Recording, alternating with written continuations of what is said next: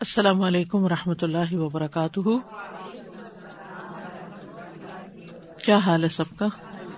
الحمد للہ نحمد و نسلی اللہ رسول کریم اما بعد، فاعوذ باللہ من الشیطان الرجیم۔ بسم اللہ الرحمٰن الرحیم۔ ربش رحلی صدری ویسر لی امری وحل العقدم السانی یفقہ قولی۔ سورت الصف. بسم اللہ الرحمٰن الرحیم. سب تسبیح کی ہے.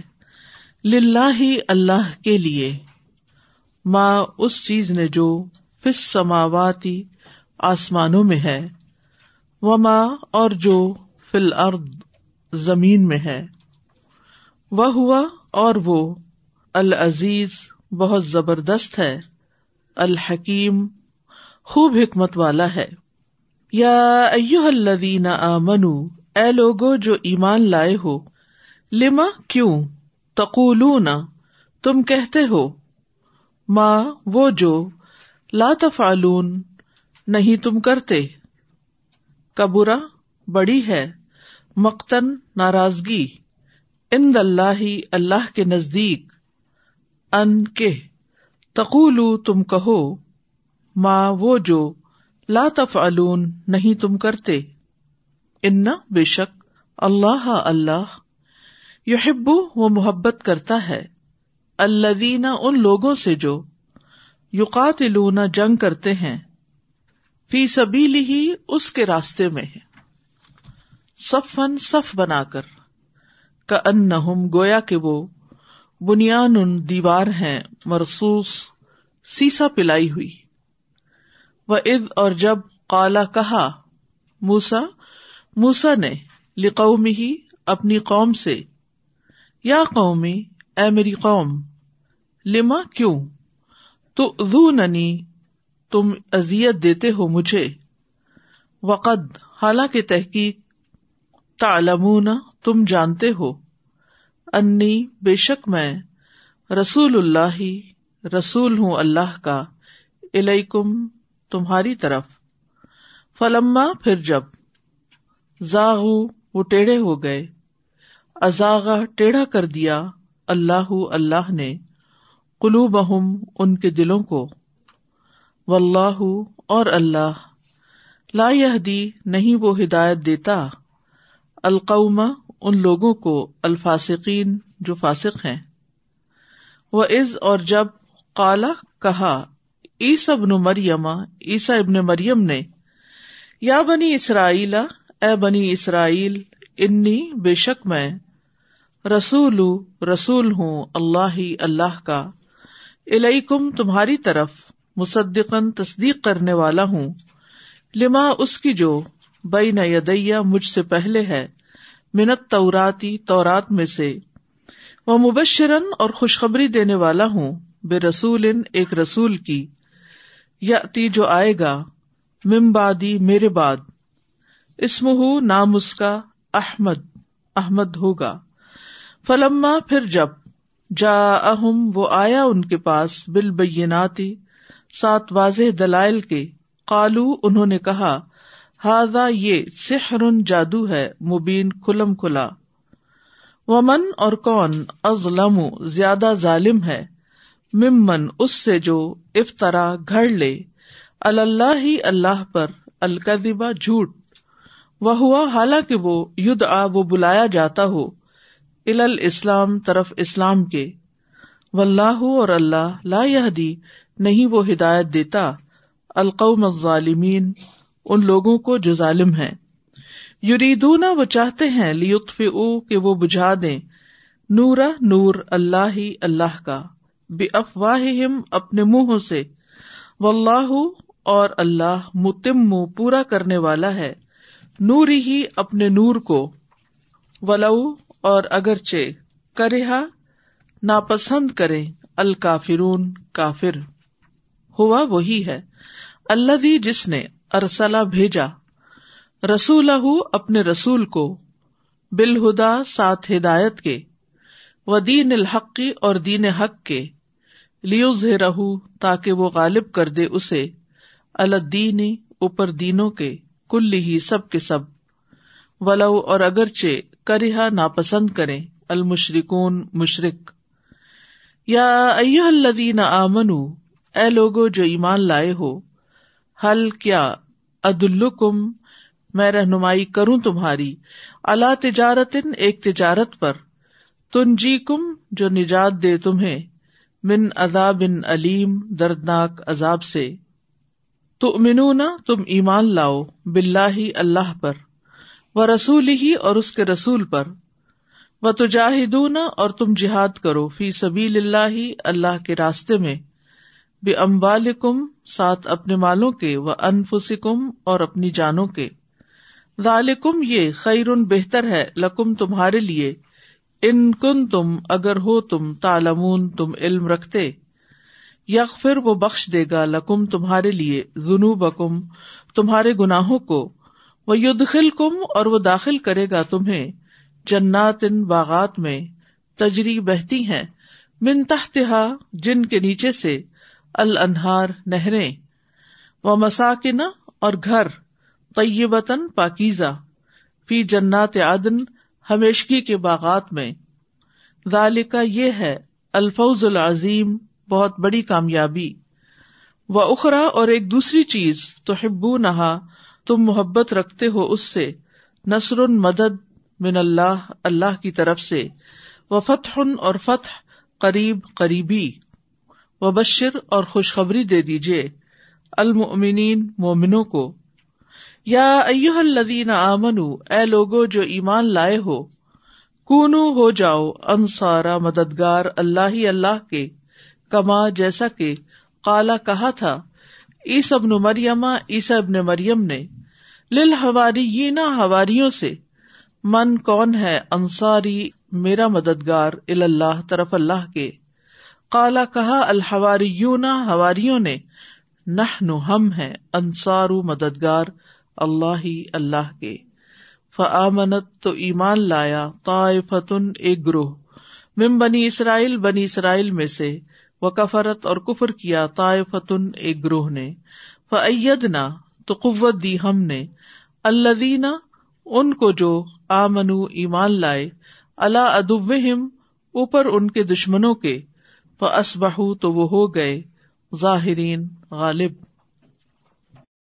بسم اللہ الرحمن الرحیم سبح للہ ما فی السماوات وما فی الارض وهو العزیز الحکیم یا ایوہا الذین آمنوا لم تقولون ما لا تفعلون؟ كبر مقتا عند الله أن تقولوا ما لا تفعلون.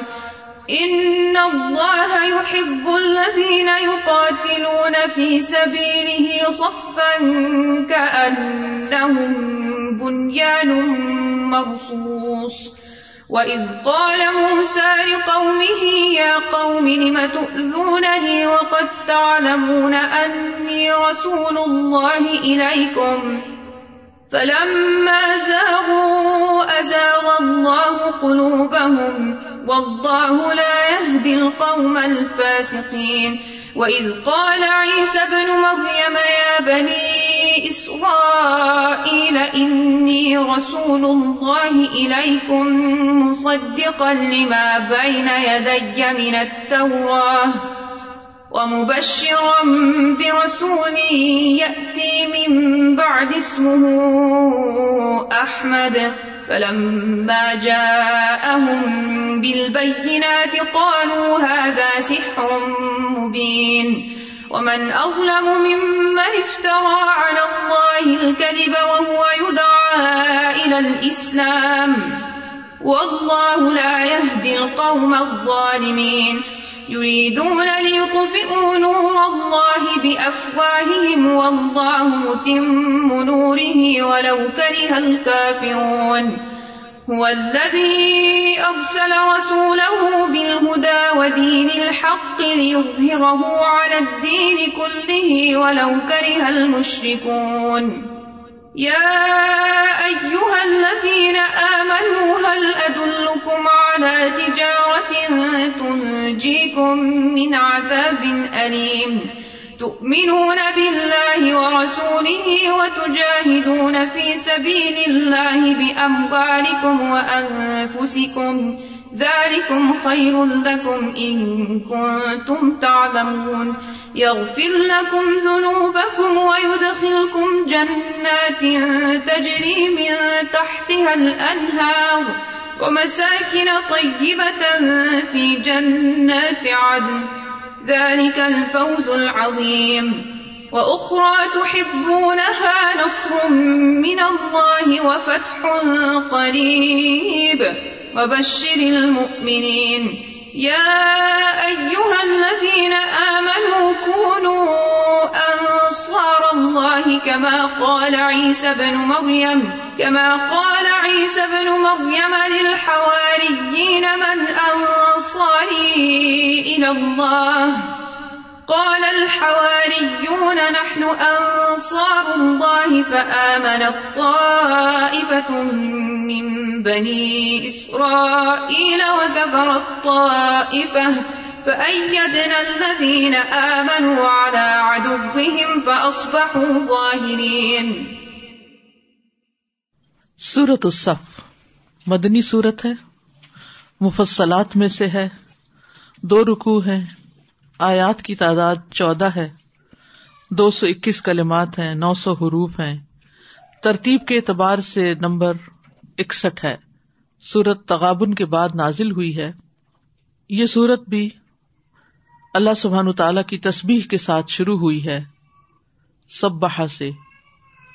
اور پہلی آیت میں لفظ اللہ اور اللہ کا نام العزیز اور الحکیم ذکر کیا گیا ہے۔ اس سورت کا مرکزی مضمون یہ ہے کہ دین کی خدمت کے لیے صف اور اتحاد کی ضرورت ہے۔ اور یہ سورت چونکہ دین کی مدد کے موضوع کے متعلق گردش کرتی ہے، تو اس لیے امت کے افراد کے درمیان اتفاق ضروری ہے۔ اس سورت کا شان نزول کو چوں بتایا جاتا ہے، سنن اترمزی کی روایت ہے۔ عبداللہ بن سلام رضی اللہ عنہ کہتے ہیں کہ ہم رسول اللہ صلی اللہ علیہ وسلم کے چند صحابہ کٹھے بیٹھے ہوئے تھے۔ ہم آپس میں باتیں کرنے لگے۔ تو ہم نے کہا، اگر ہم جان پاتے کہ کون سا عمل اللہ کو زیادہ پسند ہے، تو ہم اسی پر عمل کرتے۔ یعنی اگر پتا چل جائے کہ سب سے پسندیدہ کام اللہ کے نزدیک کیا ہے، تو ہم وہی کام کرتے۔ اس پر اللہ سبحان تعالیٰ نے یہ آیت نازل فرمائی۔ سب اللہ ما فی السماوات و ما فی الارض وهو العزیز الحکیم یا ایوہ الذین آمنوا لم تقولون ما لا تفعلون عبداللہ بن سلام کہتے ہیں، یہ سورت ہمیں رسول اللہ صلی اللہ علیہ وسلم نے پڑھ کر سنائی یعنی یہاں سے لے کے پھر آخر تک۔ پھر ان سے جنہوں نے روایت کیا ابو سلمہ، وہ کہتے ہیں، یہ سورت ہمارے سامنے عبداللہ بن سلام نے پڑھ کے سنائی۔ ان سے راوی یاہیا کہتے ہیں یہ سورت ہمارے سامنے ابو سلمہ نے پڑھ کے سنائی۔ ان سے ابن کثیر نے روایت کیا، وہ کہتے ہیں ہمارے سامنے اسے اوزائی نے پڑھ کے سنایا۔ اور عبد اللہ کہتے ہیں ہمیں یہ سورت ابن کثیر نے پڑھ کے سنائی۔ تو بہرحال قرآن کا سننا بھی قرآن کے حقوق میں سے ایک حق ہے، کیونکہ قرآن اللہ کا کلام ہے اور کلام کو جب سنا جاتا ہے تو وہ پڑھنے سے زیادہ دلوں پر اثر کرتا ہے۔ پچھلی سورت سے اس کی مماثلت کیا ہے؟ یہ مماثلت دو طرح سے ظاہر ہوتی ہے۔ اس سے پہلے والی سورت کے شروع میں اور درمیان میں اور آخر میں مومنوں کو چھوڑ کر کافروں کے ساتھ موالات قائم کرنے سے منع کیا گیا۔ اور اس صورت میں امت کے اتحاد اور دشمن کے مقابلے میں ایک صف بنا کر سینا سپر ہونے کا حکم دیا گیا۔ اس سے پہلے والی صورت میں صلاح کرتے وقت مسلمانوں اور دیگر اقوام کے درمیان بین الاقوامی، داخلی اور خارجی احکامات کو بیان کیا گیا۔ اور اس صورت میں دشمن کے حملہ کرنے کی وجہ سے جہاد کی ترغیب دی گئی اور ترک کرنے والوں کی مذمت کی گئی۔ اور ان کو بنی اسرائیل کے ان لوگوں سے مشابہت دی گئی جنہوں نے موسی علیہ السلام کی نافرمانی کی تھی۔ جب انہوں نے اپنی قوم کو جہاد کے لیے بلایا تھا تو انہوں نے کہا تھا ادب انت و ربو کا فقاتلا۔ انا ہا ہونا قائدون آپ اور آپ کا رب جاؤ، آپ جا کے لڑو، ہم تو یہاں بیٹھے ہیں۔ اور پھر انہوں نے یعنی بنی اسرائیل نے عیسیٰ علیہ السلام کی بھی نافرمانی کی۔ تو نبی صلی اللہ علیہ وسلم کی آمد کی بشارت بھی دی گئی اور ان کی اتباع کا بھی حکم دیا گیا۔ تو یہ بہرحال اس صورت کے اندر کچھ چیزیں پائی جاتی ہیں۔ سب اللہ ما فی السماوات و ما فی الارض وهو العزیز الحکیم۔ اللہ کی تسبیح کرتی ہے ہر وہ چیز جو آسمانوں میں ہے اور جو زمین میں ہے۔ اور وہی سب پر غالب کمال حکمت والا ہے۔ تصبیح کا کیا مانا ہوتا ہے؟ تنظیح تصبیح تنظیح تنظیح کہتے ہیں اللہ تعالی کو پاک قرار دینا۔ کس سے؟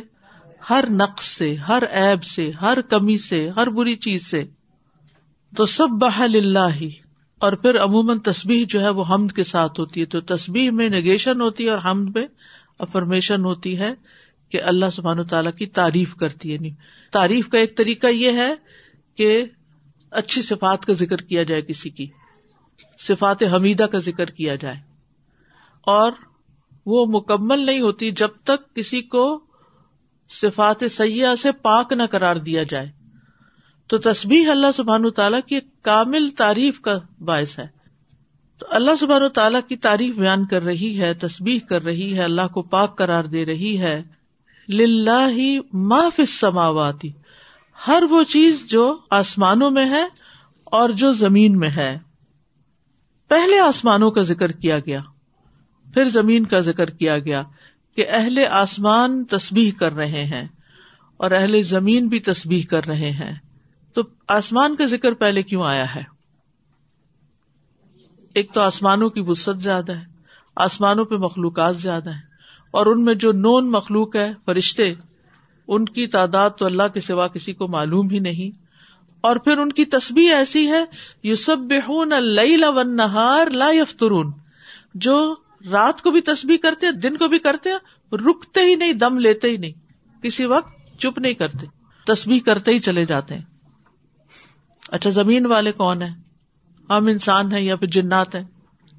ہم دن کو ایک تصویر پکڑ کے ایک تصویر کر لے سبحان اللہ سبحان اللہ سبحان اللہ کی۔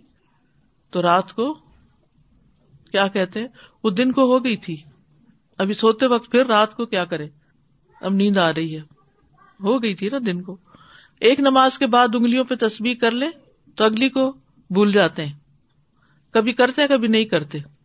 تو زمین میں تصبیح کرنے والے تھوڑے ہیں اور پھر وہ دن رات نہیں کرتے جبکہ آسمان والے مسلسل تصبیح کر رہے ہیں۔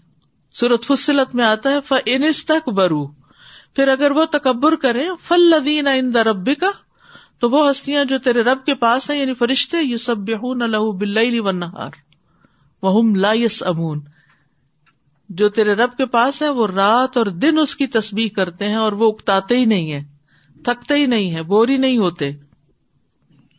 پھر اسی طرح یہ ہے کہ آسمان والوں سے ابتدا کی، کیونکہ زمین والوں یعنی آدم علیہ السلام اور ان کی اولاد کی پیدائش سے پہلے آسمان والے موجود تھے۔ تو وہ فرشتے، اس سے پہلے کہ آدم کی تخلیق ہو، وہ تسبیح کیا کرتے تھے۔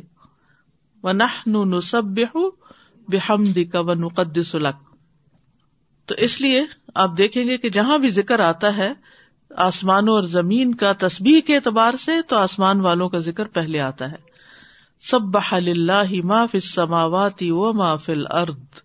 اور تصبیح جو ہے، نہ صرف یہ کہ آسمان والوں کے لیے ہے یا فرشتوں کے لیے اور انسانوں کے لیے، بلکہ وہ ہر مخلوق کا ذکر ہے۔ اللہ سبحان تعالی کا پسندیدہ ترین کلام ہے۔ اس لیے ساری مخلوق، چڑیا پرندے، جانور، حیوان، جاندار بے جان، پانی، سمندر سمندر کے اندر کی مخلوقات، درخت، پودے، سب کے سب تسبیح کرتے ہیں۔ یعنی تسبیح ذکر جمی المخلوقات۔ جیسے کہ سورت نور میں آتا ہے، الم ترا ان اللہ یوسب لہو من فی السماوات والارض۔ کیا تم دیکھتے نہیں ہو کہ اللہ کی تسبیح کر رہے ہیں وہ سب جو آسمان و زمین میں ہے تسبیح فرشتوں کا ذکر ہے یعنی ساری مخلوقات اور فرشتوں کا پھر ذکر ول ملا تو یو بحمد ربی تصبیح اہل جنت کا ذکر بھی ہوگا۔ داوا ہم فی ہا سبحان اللہ و تحیت ہم فی ہا سلام۔ ان کی دعا ان میں یہ ہوگی کہ پاک ہے تو اے اللہ اور ان کی آپس کی دعا باغات میں سلام ہوگی۔ اللہ کی تسبیح کریں گے اور آپس میں سلام کریں گے۔ پہاڑ اور پرندے داؤد علیہ السلام کے ساتھ تصویر کرتے تھے۔ زکری علیہ السلام نے اپنی قوم کو تصویر کا حکم دیا تھا۔ انصب بکرتم و اشیا موس علیہ السلام نے تصبیح کی کثرت کے لیے اپنے بھائی کی اعانت کی یا مدد کی دعا کی تھی۔ وج علی وزیر امن اہلی ہارون اخش ددبی ازری و اشرق حفی امری کئی نصب کا کثیرا و نلکرا کا کثیرا۔ اور میرے لیے میرے گھر والوں میں سے ایک بوجھ بٹانے والا بنا دے۔ ہارون کو جو میرا بھائی ہے، اس کے ساتھ میری پشت مضبوط کر دے اور اسے میرے کام میں شریک کر دے، تاکہ ہم تیری بہت تسبیح کریں اور تجھے بہت یاد کریں۔ تو اس سے کیا پتا چلتا ہے، تسبیح اکیلے بھی اور تسبیح مل کے بھی۔ ایک دوسرے کو یاد دہانی کرانا۔ تو تسبیح جو ہے، وہ اللہ تعالیٰ کو اتنی پسند ہے اس تسبیح کی وجہ سے اللہ تعالیٰ نے یونس علیہ السلام کی تقدیر بدل دی تھی اور ان کے اوپر سے مصیبت ٹال دی تھی۔ فلولا ان کا من المسبین للب فی بکنی ہی الا یوم الدین۔ بات یہ ہے کہ اگر وہ تسبیح کرنے والوں میں سے نہ ہوتا تو یقیناً اس مچھلی کے پیٹ میں رہتا قیامت کے دن تک۔ اور ان کی تسبیح کیا تھی؟ لا الہ الا انت سبحانک انی کنت من الظالمین۔ تسبیح کرنے سے انسان کے اندر ایک سکینت اور ایک رضا کی کیفیت آتی ہے۔ ٹھیک ہے؟ دل راضی ہوتا ہے۔ قرآن مجید میں آتا ہے وہ سب بحمد رب کا قبل طلوع سی و قبل غروب یہ دیکھیے، دو اوقات قرآن بتا رہا ہے۔ سب بحمد ربی کا قبل طلوع شمس تو فجر کی نماز پڑھ کے، صبح شام کی ازکار پڑھ کے، پھر سبحان اللہ و بحمدی ہی کی پوری تصویر سو دفعہ کم از کم ضرور کی جائے۔ اسی طرح سورج غروب ہونے سے پہلے۔ ومن آنا اللیل اور رات کے وقت جب سو رہے ہوں، بستر پہ جائیں اس وقت تسبیحات فاطمہ۔ فسب و اطراف النہار لا اللہ کا اور سورج طلوع ہونے سے پہلے اور اس کے غروب ہونے سے پہلے اپنے رب کی حمد کے ساتھ تسبیح کرو، اور رات کے کچھ اوقات میں بھی پس تسبیح کرو، اور دن کے کناروں میں تاکہ تو خوش ہو جائے۔ ڈپریشن کا علاج ہے، پریشانی کا علاج ہے، دل کی تنگی کا علاج ہے، تسبیح کی کثرت۔ کیونکہ اس سے رضا آتی ہے نا دل میں کس طرح؟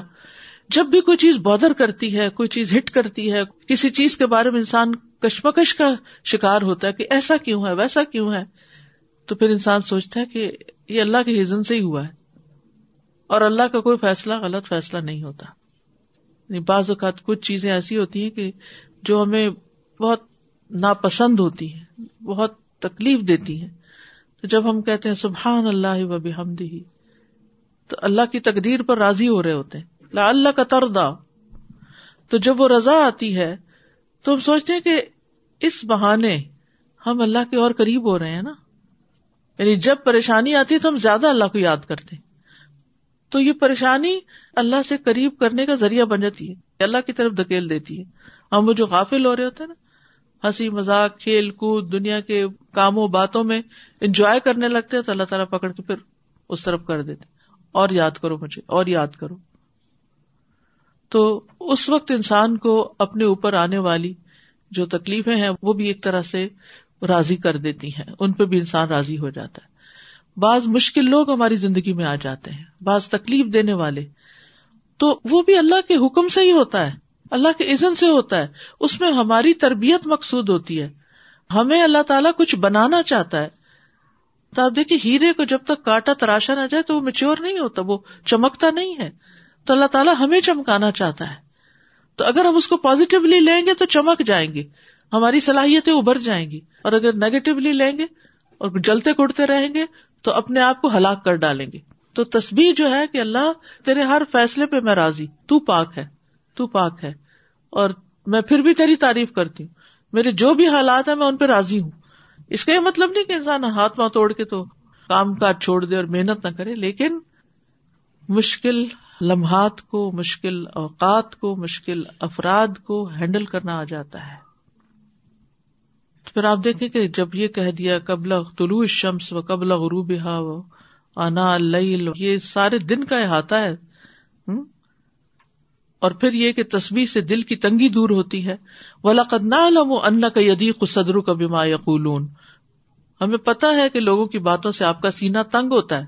یہ محمد صلی اللہ علیہ وسلم کو کہا جا رہا ہے کہ لوگوں کی باتوں سے آپ کا دل تنگ ہوتا ہے۔ کیا علاج ہے؟ فسب بحمد ربک اپنے رب کی حمد کے ساتھ تصویر کرو۔ یعنی ان کی باتوں کا تذکرہ کرنے کی بجائے اپنے رب کی تصویر شروع کر دو۔ وکم من الساجدین۔ اور سجدہ کرنے والوں میں سے ہو جاؤ۔ تو آپ دیکھیے کہ کس طرح اللہ تعالیٰ نے ایک بہترین علاج کی طرف رہنمائی کی ہے، جس سے انسان کا دل تنگی سے شفا پا جائے۔ لوگوں کی باتیں بعض اوقات زہر ہوتی ہیں، جس طرح سانپ ڈس جائے نا، تو وہ زہر چمٹ جاتا ہے نا بندے کو۔ بعض لوگوں کے رویے، بعض لوگوں کا طریقہ ہے۔ کسی بھی معاملے کو اپروچ کرنے کا طریقہ انسان کو پریشان کر دیتے کہ چھوٹی سی بات کو اتنا بڑھا دیتے چھوٹے سے مسئلے کو اتنا ہوا بنا دیتے ہیں۔ حیرانی ہوتی کہ یہ کیا ہو رہا ہے۔ اور ان باتوں سے پھر انسان کے اندر ایک تکلیف پیدا ہونی شروع ہو جاتی ہے۔ لوگوں کی بے وقوفیوں پہ، لوگوں کی ناسمجھیوں پہ، لوگوں کی یعنی کہ غلط خیالوں اور نظریات پہ۔ تو ان سب باتوں سے جب دل پہ بو جائے تو پھر اس کا تریاق یعنی جیسے زہر کا تریاق ہوتا ہے۔ تو اسی طرح تصبیح جو ہے، یہ اس زہر کا جو اندر بھر جاتا ہے انسان کے اس کا تریاق ہوتا ہے۔ آپ دیکھیے کہ جتنے بھی آپ کے قریب ترین پیارے ہوتے ہیں نا، ان کی چھوٹی چھوٹی چیزیں آپ کو تکلیف دے رہی ہوتی ہیں۔ سب سے زیادہ ایک ماں کو پیار ہوتا ہے اپنے بچے سے اور سب سے زیادہ وہ تکلیف اپنی زندگی میں کس سے اٹھاتی ہے۔ چاہے وہ حمل کی ہو، چاہے وہ پیدائش کی ہو، چاہے وہ فیڈ کرنے کی ہو، چاہے وہ تربیت کرنے کی ہو، چاہے وہ ان کی شادی کے مسائل ہو چاہے آگے ان کے بچوں کے مسائل ہو یعنی سب سے زیادہ انسان تکلیف بھی انہیں سے اٹھاتا ہے ہاں؟ تو پھر کیا انسان مزریبل لائف گزارے؟ نہیں مزریبل لائف نہیں گزارے۔ اس کا تریاق کرتا رہے ساتھ ساتھ۔ اللہ کے ذکر میں تریاق اللہ کے ذکر میں تسبیح، اور اللہ کے فیصلے اور اللہ کی رضا پہ راضی ہونے میں ہی علاج ہے انسان کا۔ تو ہمارے گرد و نواح کی جتنی بھی چیزیں ہیں، یہ سب تسبیح کر رہی ہوتی ہیں۔ ایک ہم ہی بھولے ہوئے ہوتے ہیں۔ وہ یہ سب بحراد بحمدی وہ سخر ناما داود الجبال یوسب نہ وقیر پرندے اور پہاڑ تسبیح کرتے تھے داود علیہ السلام کے ساتھ۔ تو ہمیں بھی چاہیے کہ ہم اپنی زندگی کے اکثر اوقات میں تصبیح کریں تاکہ اپنے اجر کو بڑھائیں اور اپنی مشکلات کو حل کریں۔ اموشنل ڈیٹاکس ہے۔ نہ اللہ کا تردا نہ اللہ کا تردا ہم راضی نہیں ہوتے نا، نہ اپنی تقدیر پہ راضی ہوتے ہیں، نہ اپنے حالات پہ راضی ہوتے ہیں، نہ اپنی اچیومنٹس پہ راضی ہوتے ہیں۔ ہم کسی چیز پہ راضی نہیں ہوتے۔ تو تسبیح علاج ہے لا اللہ کا تردا اعوذ باللہ من الشیطان الرجیم۔ بسم اللہ الرحمن الرحیم۔ سبح للہ ما فی السماوات وما فی الارض وهو العزیز الحکیم۔ اہو العزیز الحکیم۔ ان صفات پہ پیچھے بات ہو چکی ہے کہ اللہ عزت والا ہے، غلبے والا ہے، حکمت والا ہے۔ اس کے ہر فیصلے میں حکمت ہوتی ہے اور اس کا کوئی بھی فیل جو ہے وہ حکمت سے خالی نہیں ہوتا، کیونکہ اس صورت کے اندر جہاد کی بات ہے، صف بندی کی بات ہے، دشمنوں کے مقابلے کی بات ہے، تو العزیز سے اشارہ مل رہا ہے یا ایک روشنی مل رہی ہے کہ اللہ غالب ہے، تو یہ کیسے ہو سکتا ہے کہ جو اللہ کا حکم مانے اور جو اللہ کے حکم کے مطابق عمل کرے اور اللہ کی خاطر اپنے جان مال دیں، وہ غالب نہ آئے اللہ ان کو بھی غلبہ عطا کرتا ہے، اسی لیے آخری لفظ ہے ظاہرین، غالب آنے والے۔ اور الحکیم کہ یہ جو حکم دیا جا رہا ہے دشمنوں سے مقابلے کا، یہ بے مقصد نہیں ہے۔ یعنی یہ نہیں کہ وہ تمہیں ایسے ہی چھوڑ دے رہنمائی کے بغیر کہ تم شکست کھا جاؤ اور وہ تم پر غالب آ جائیں اور تم اپنا دین بھی لٹا بیٹھو۔ نہیں، جہاں ضرورت ہوگی، وہاں یہ اقدام ہوگا۔ جیسا کہ نبی صلی اللہ علیہ وسلم نے لوگوں کو اپنی زبان سے بھی دین کی طرف بلایا، قرآن کے ذریعے بھی بجاہد ہوں بھی جہادن کبیرا اور جب مکہ سے آپ کے دشمن اٹھ کر آپ کو ختم کرنے کے لیے اور آپ کے مشن کو ختم کرنے کے لیے آئے، تو پھر جان و مال سے بھی ان کے خلاف قتال کیا گیا۔ السلام علیکم مسازہ آپ نے مجھے جو جو تصویرات بتائی ہیں میں نے اسی اسی ٹائم پہ پڑھی ہیں اور مجھے اس کا اتنا فائدہ ہوا ہے بہت زیادہ۔ الحمد للہ جزاک اللہ وہ تصویرات کا کارڈ ہوتا ہے نا تو ہوتا ہی ہے کہ کچھ عرصہ ہم ایک چیز کی پابندی کرتے ہیں پھر کوئی بیچ میں سفر آ جاتا ہے یا کوئی اور مشکل آ جاتی تو ہم پھر بھل جاتے ہیں پھر بھول جاتے ہیں۔ کوئی ریمائنڈر بازوقت نہیں ہوتے تو پھر ایسی کتابیں یا ایسی چیزیں ایک ریمائنڈر بنتی ہیں۔ وہ پڑھی ہوئی ہوتی ہیں جانتے ہوتے ہیں لیکن ہم پھر بھول جاتے ہیں۔ اور جو جو عمر زیادہ ہوتی جاتی ہے بھولنا آسان ہوتا جاتا ہے۔ انسان کو اتنا بے چین کرتی ہے کہ اگر وہ نہ پڑھے جو تصویر جی، کرتا ہے۔ تصویر جو ہے ساری مخلوق کا رسک بھی ہے نا تو ایسے لگتا ہے جیسے اندر ایک اسٹارونگ سی ہو گئی ہے۔